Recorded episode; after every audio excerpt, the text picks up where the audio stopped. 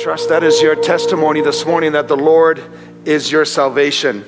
And it's good to gather together and to remind each other of that because life is hard and there is seasons of life that are more difficult than others. And I was sharing with the early service, I had the opportunity yesterday to visit a friend from this church, one of our church family who's in a, in a difficult season of life.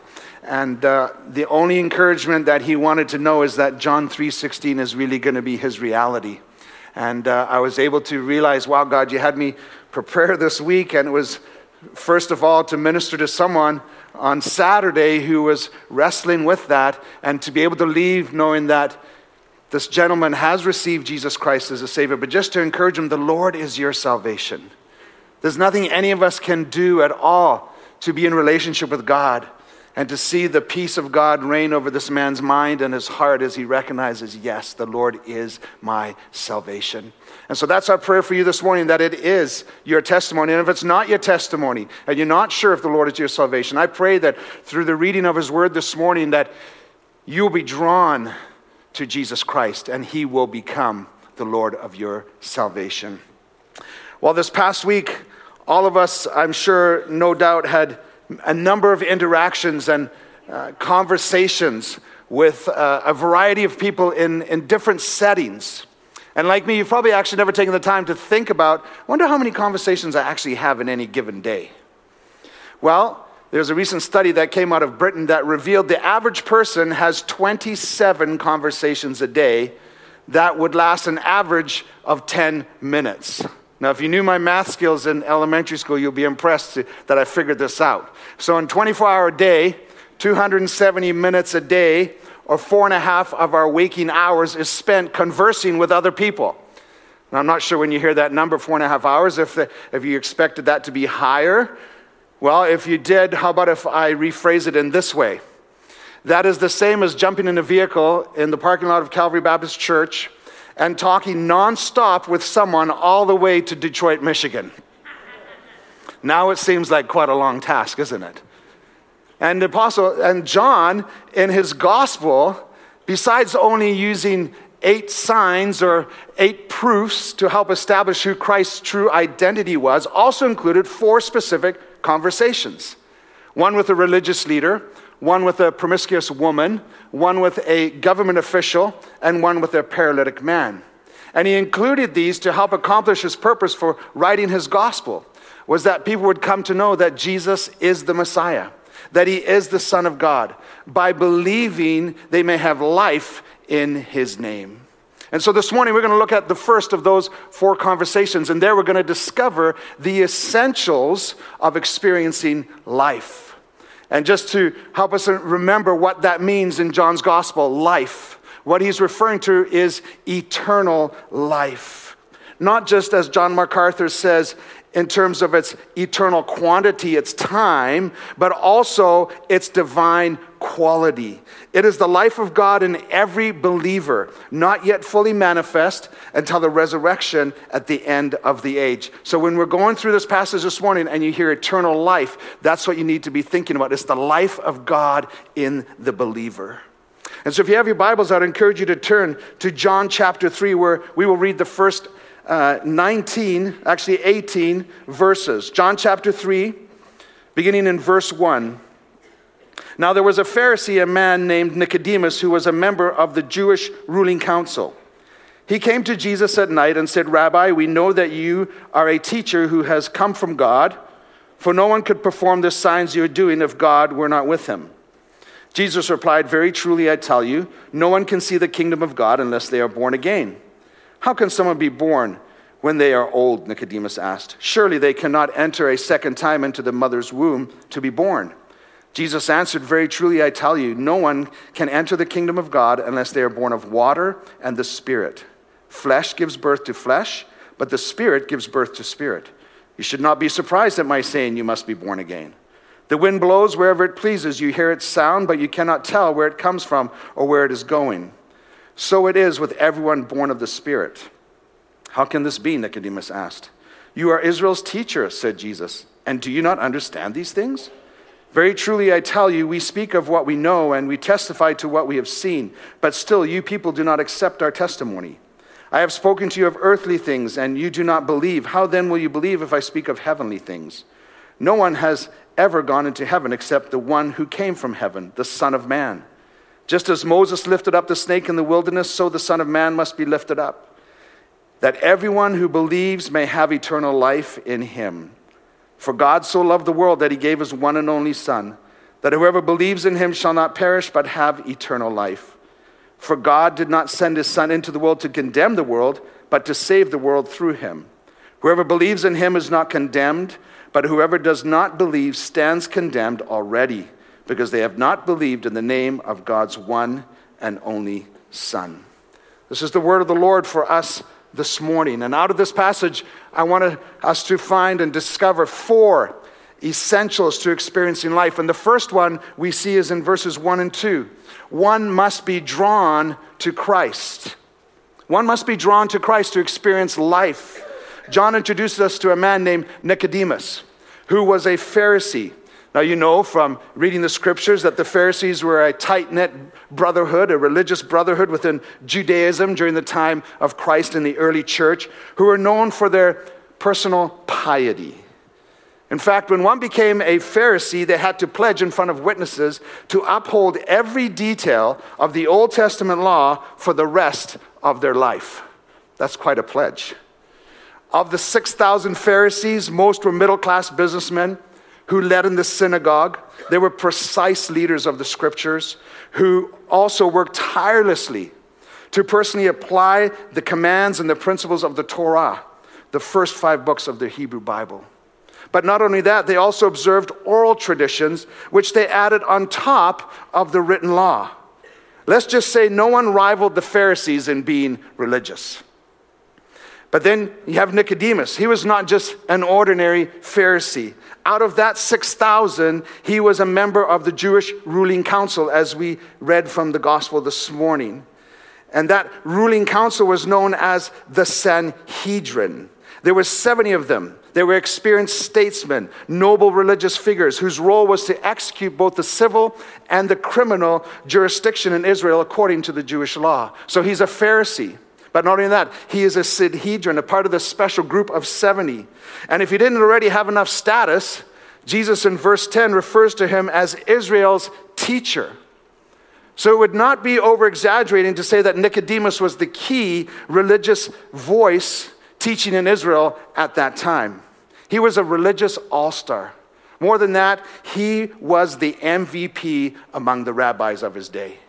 Now, later on, I know many of you are probably going to uh, put the TV on and watch this football game that's going on this afternoon called the Super Bowl. I was shocked to hear this week the cheapest seats, 5,500. So I decided not to go, right? So, but the, someone's going to win a championship this afternoon. And after that, they're going to name an MVP, the most valuable player. And as I was studying this week, I thought, huh, I wonder if that acronym MVP actually was from back in Nicodemus because he was the most valuable Pharisee of his day. MVP.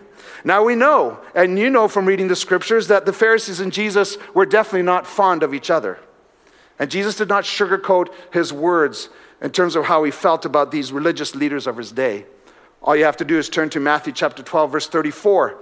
Jesus calls these Pharisees, these religious leaders, a brood of, a brood of vipers, evil. And later in chapter 23, he condemns the Pharisees and he tells his listeners, yes, you need to respect them due to their position of authority, but do not emulate them. Do not practice or follow how they are living.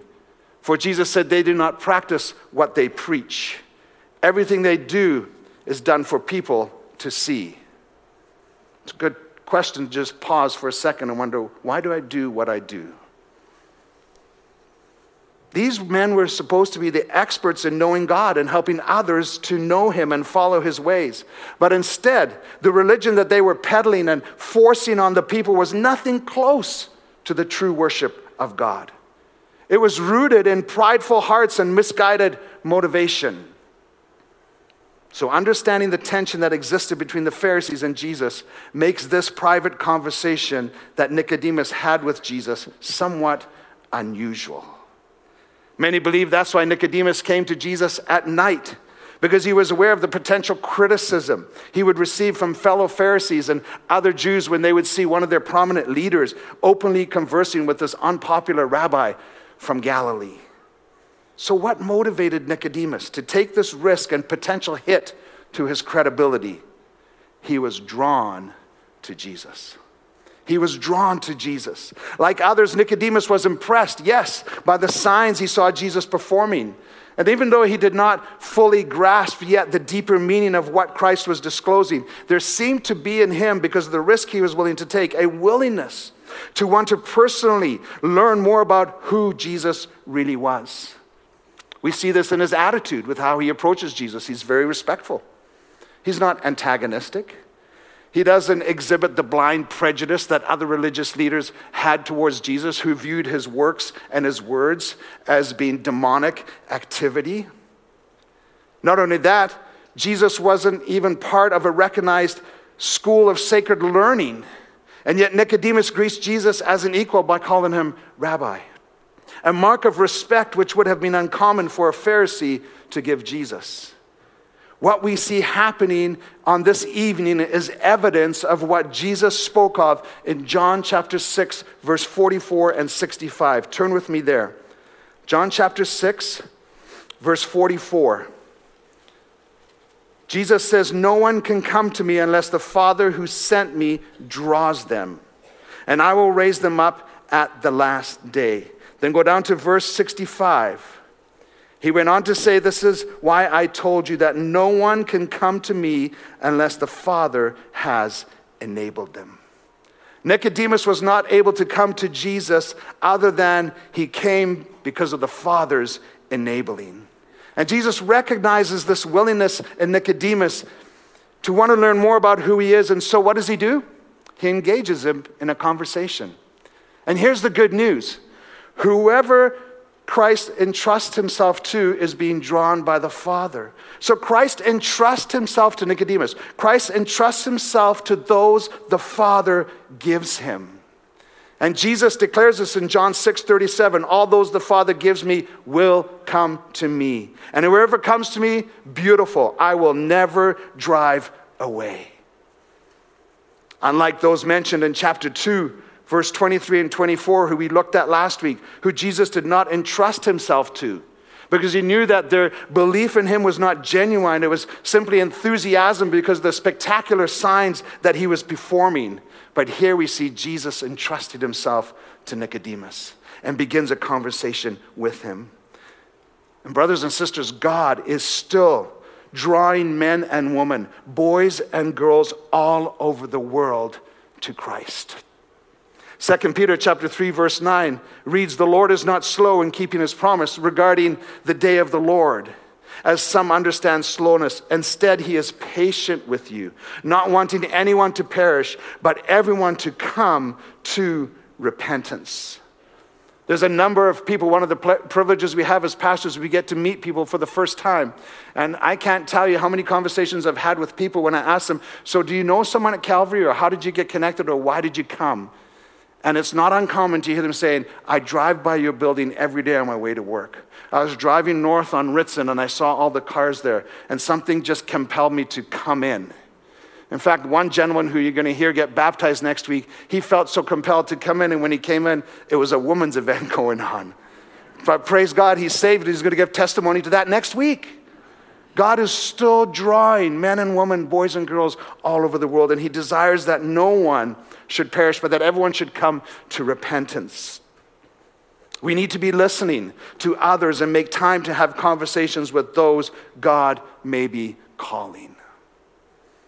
First essential, one must be drawn to Christ.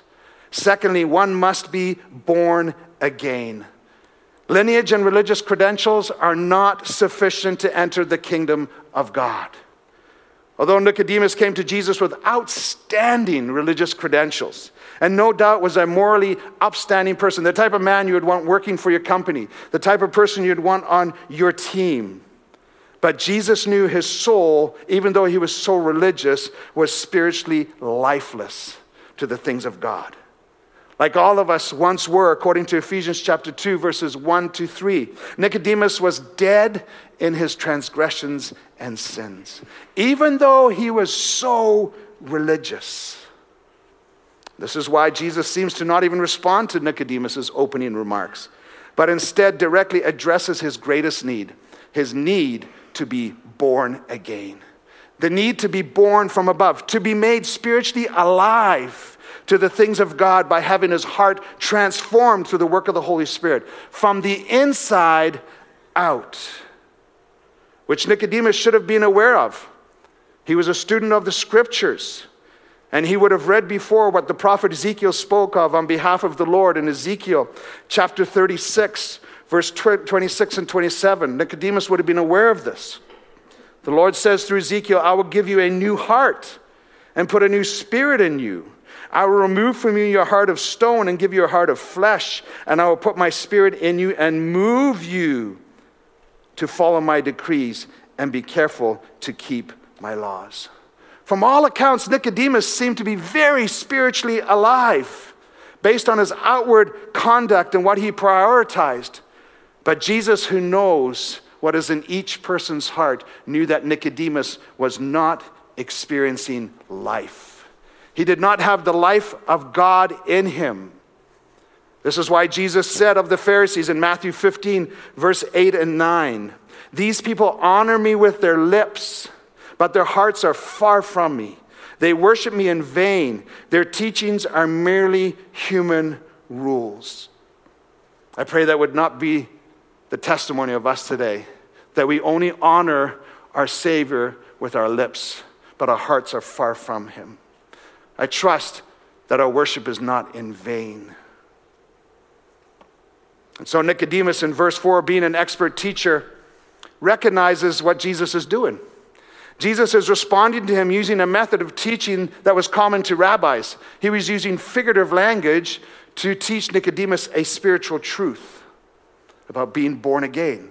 So Nicodemus, in turn, uses the same method and asks Jesus in verse 4 Remember, this is a learned student. How can someone be born when they are old? Nicodemus asked. Surely they cannot enter a second time into their mother's womb to be born. It's not that Nicodemus was confused regarding the concept of being born again, as is evidence from Jesus' comments to him in verse 7 and 10. What does Jesus say in verse 7? You should not be surprised at my saying, You must be born again. And then go down to verse 10. You are Israel's teacher. Remember the MVP. And do you not understand these things? You see, when a person from another faith became a Jew and was accepted in Judaism by prayer and sacrifice and, and baptism, they were regarded as being reborn. A new convert who embraced Judaism was considered by rabbis to be like a newborn child. This is why Jesus did not respond to Nicodemus' question in verse 4 from the perspective of a physical birth. Instead, he continues to disclose for Nicodemus the nature of this essential new birth that is required to enter the kingdom of God. In verse 3, Jesus says to Nicodemus, No one can see the kingdom of God unless they are born again. And now, here in verse 5, he takes it up a notch for Nicodemus and tells him, Very truly, I tell you, no one can enter the kingdom of God unless they are born of water and the Spirit. Second time, Jesus uses figurative language to teach Nicodemus a spiritual truth, and he uses water. You see, anyone desiring to enter the kingdom of God must be cleansed.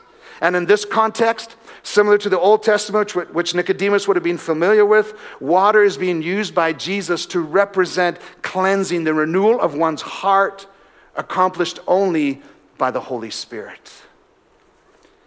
Listen to what it says in Titus 3, verses 5 and 7 about being born again. He saved us not because of righteous things we had done.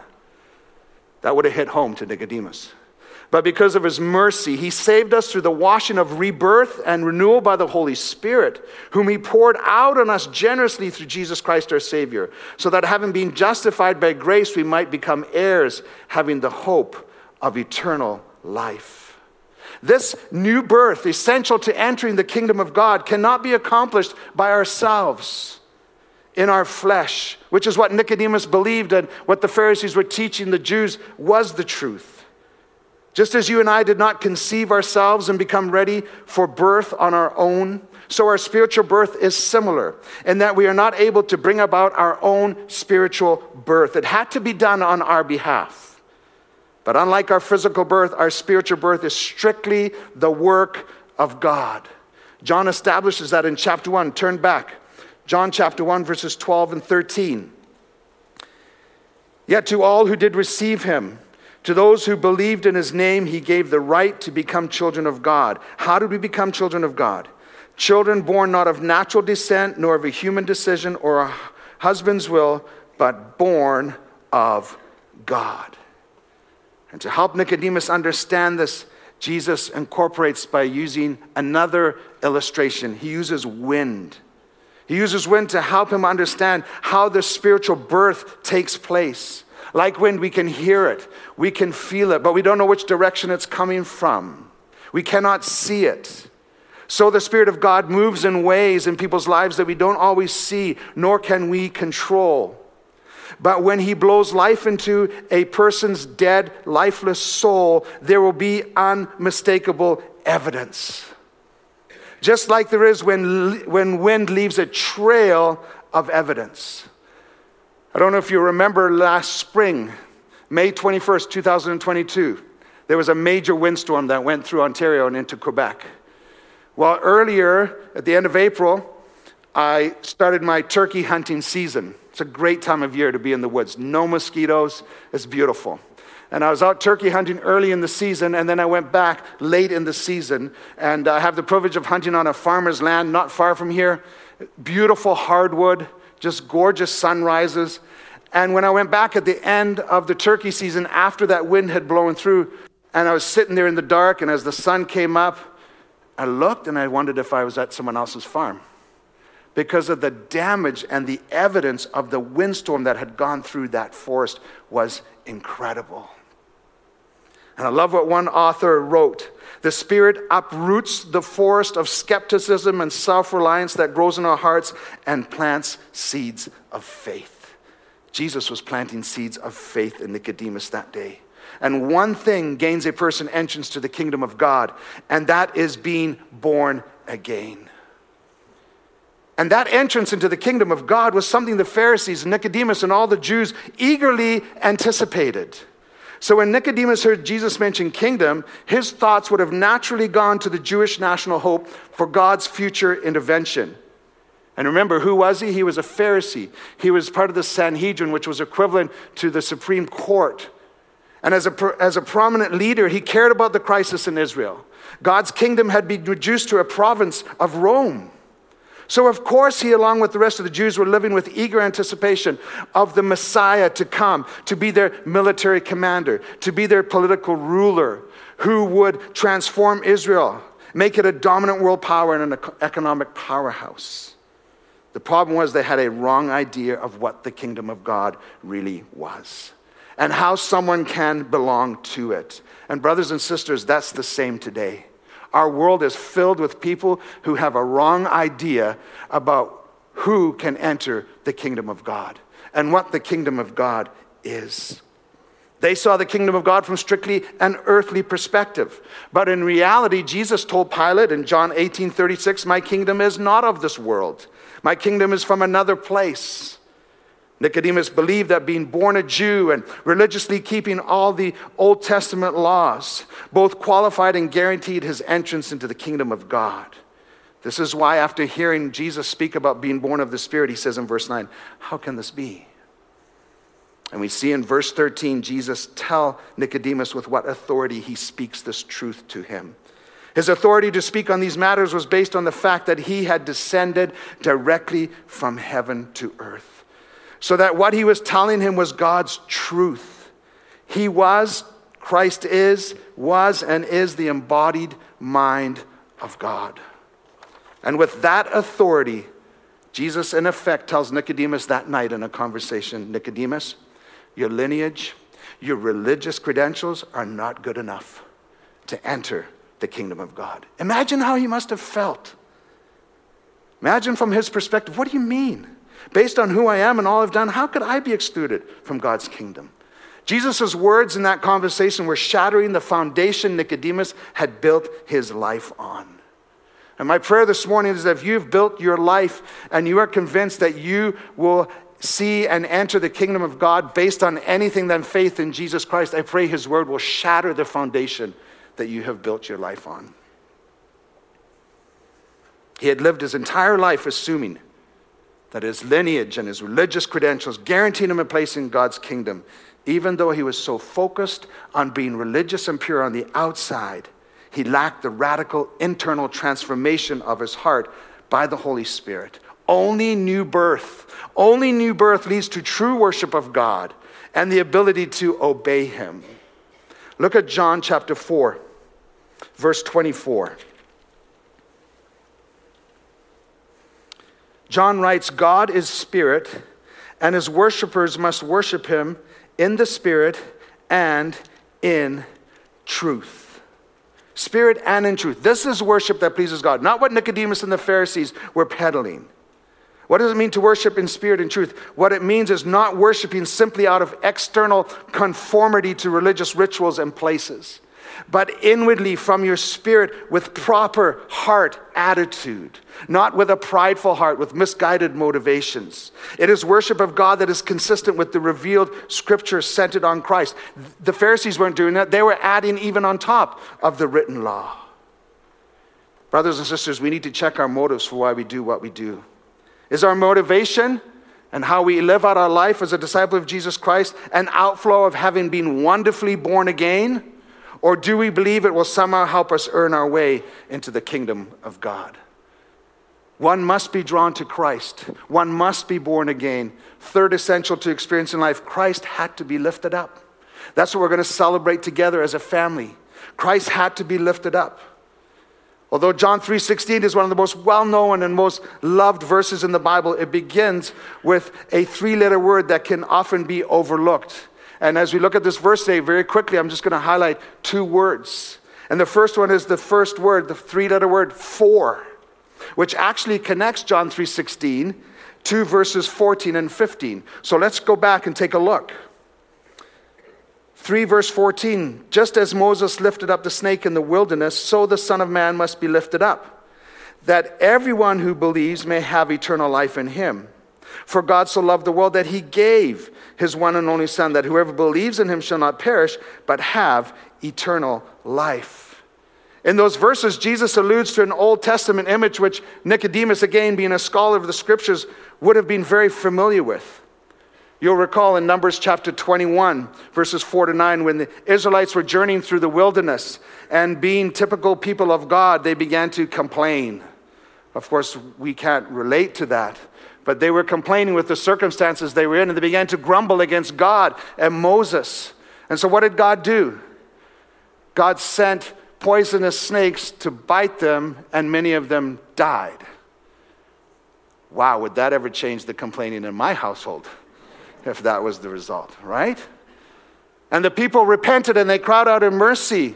And what did God instruct Moses to do? He says, Moses, put an image of a, um, a snake on a pole. And those who have been bit, when they look at that, they will continue to live physically. Now, I want to make it clear it wasn't the snake that healed them. It was their faith in believing what God had told them to do. It was God who healed them. But they had faith to believe what God had told them to do. And so that's what they did. And that was a foreshadowing of Christ's crucifixion, which he too would be exalted and glorified. Just as it was essential for the bronze snake to be lifted up, for people to live physically, the Son of Man had to be lifted up. So people who turn to him will live spiritually forever, experience life. We needed someone to come and rescue us from the wages of sin, which is death. And the Son of Man the Messiah, Jesus Christ, was the only qualified person to be lifted up and provide eternal life. Remember what John the Baptist said in John 1 29, 29 the Lamb of God who takes away the sin of the world. The other word I want to look at is the word so. For God so loved the world. Oftentimes, people can interpret this and think it talks about the intensity or the, the breadth of God's love. God so loved the world.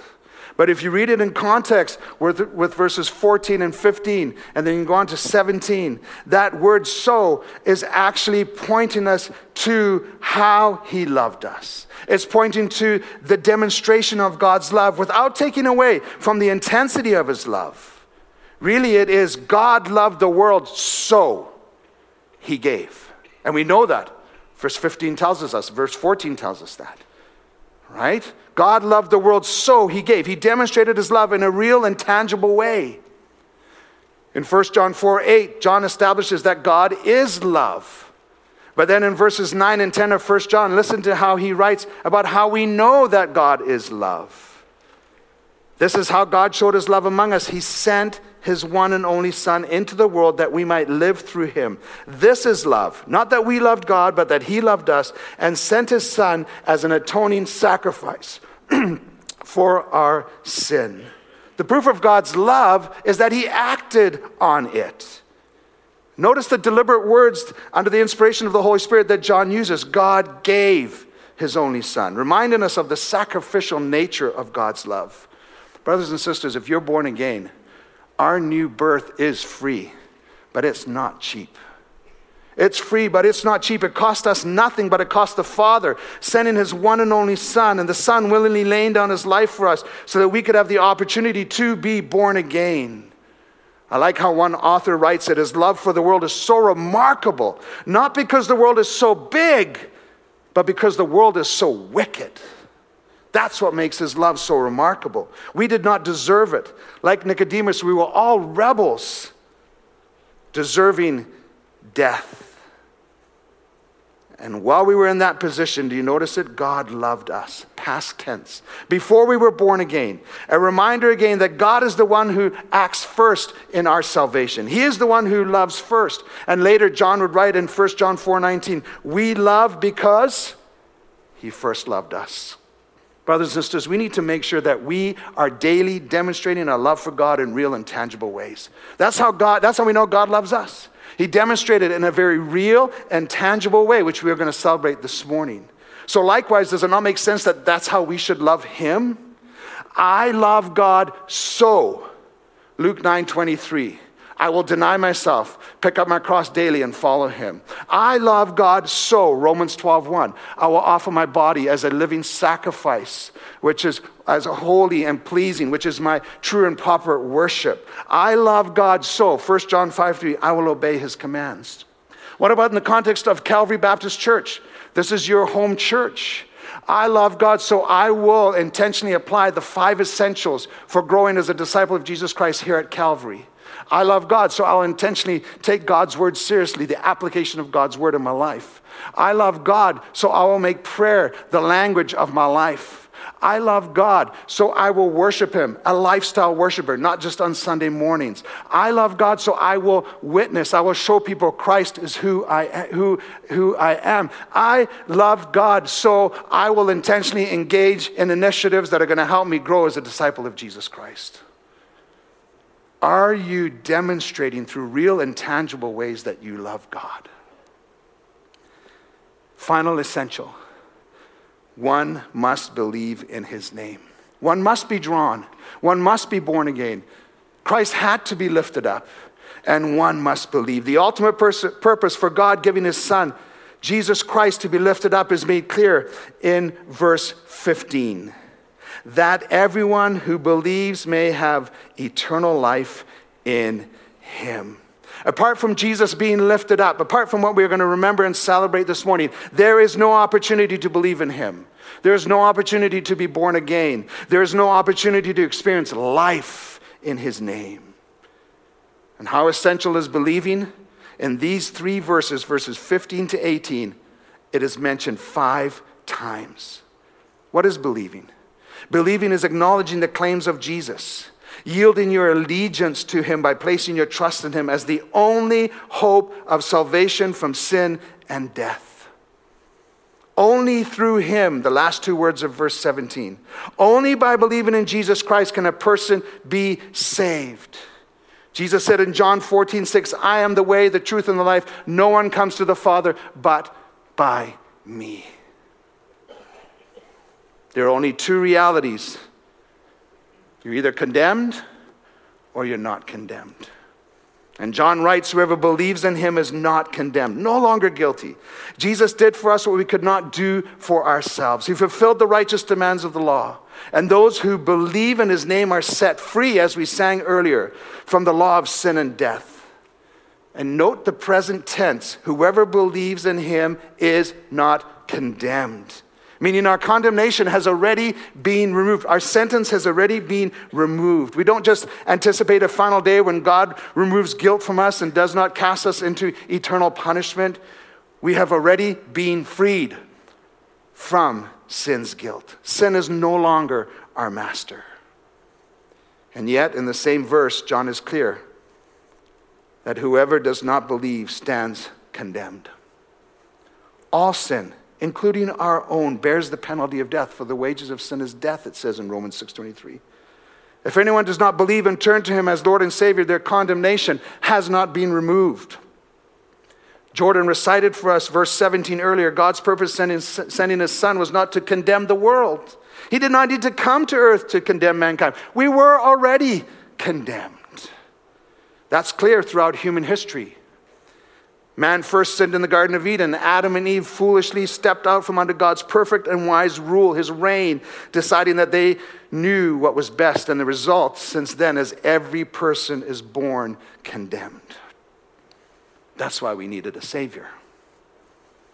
Believing is the key to experiencing life.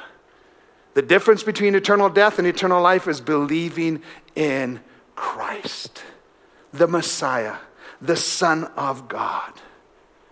And for those of us who have had that privilege of being drawn to Christ, who have been born again through the work of the Holy Spirit, who have recognized Jesus as the only way to the Father, and who have been given the gift of faith to believe, we must never grow tired of gathering together to celebrate the gift of faith we receive to believe in His name and have life. Everything that is essential to be experiencing life has been provided by God, including the ability to even believe. Ephesians 2, verse 8 and 9 says, For it is by grace you have been saved through faith. And this is not from yourselves, it is the gift of God, not by works, so that no one can boast. What an opposite idea to how the Pharisees lived, full of pride. And here, the Word of God says, no. The gift of faith you have to even believe was given by God so that none of us can boast when we gather before the Lord's table. Everything has been provided for us. That's why we are going to remember. That's why we are going to celebrate. We are, in essence, going to retell the story that Nicodemus, the conversation that Nicodemus and Jesus had that night. That's what we're going to do now.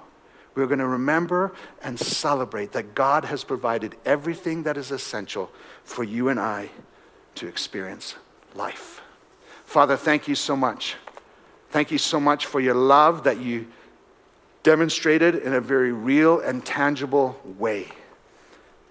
Thank you that you have provided everything for anyone who calls on the name of the Lord to experience life. And so, God, as we gather now, around the Lord's table, for those of us who are born again, I pray that we will approach it with such gratitude and in such humility, recognizing this is all from you. And I pray, God, that you would help us stir in our hearts a new desire to demonstrate our love in real and tangible ways. And for anyone here, Lord, who you are drawing to Christ, please give them the gift of faith so they will believe and experience life in his name today. In Jesus' name I pray. Amen.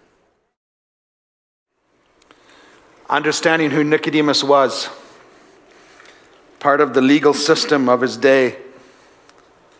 I think it's very cool how the Holy Spirit directed John to write in verse 19 this is the verdict. As he made his commentary on Christ's conversation with Nicodemus.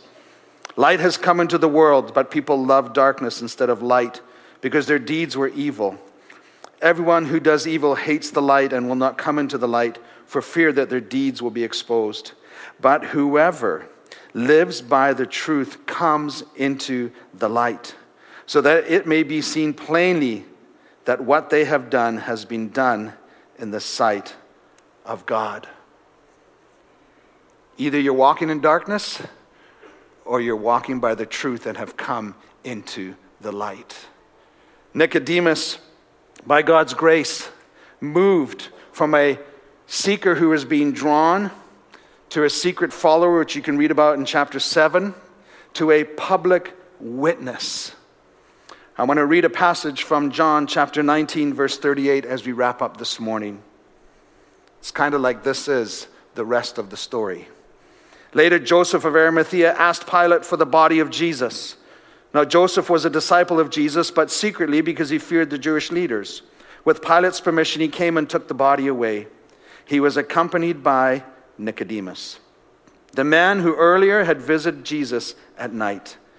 Nicodemus brought a mixture of myrrh and aloes, about 75 pounds. Nicodemus loved Christ so he gave sacrificially. Taking Jesus' body, the two of them wrapped it with spices and strips of linen. This was in accordance with Jewish burial customs. At the place where Jesus was crucified, there was a garden, and in the garden, a new tomb in which no one had ever been laid. Because it was the Jewish day of preparation, and since the tomb was nearby, they laid Jesus there. From a seeker being drawn to a secret follower to public witness. Our prayer for you this morning is that all of you can testify that you are born again. If you are not, please come and talk to us. We would love to introduce, have a conversation with you, and introduce you to Jesus who loves you. Because we don't know what tomorrow holds. I was reflecting this week on the tragedies that happened in Turkey and Syria and how quickly life was taken away over 24,000 people. Are you ready, should your physical house collapse today, to live spiritually forever? Everything has been provided. Receive Him as your Lord and Savior today, I pray. In Jesus' name, amen.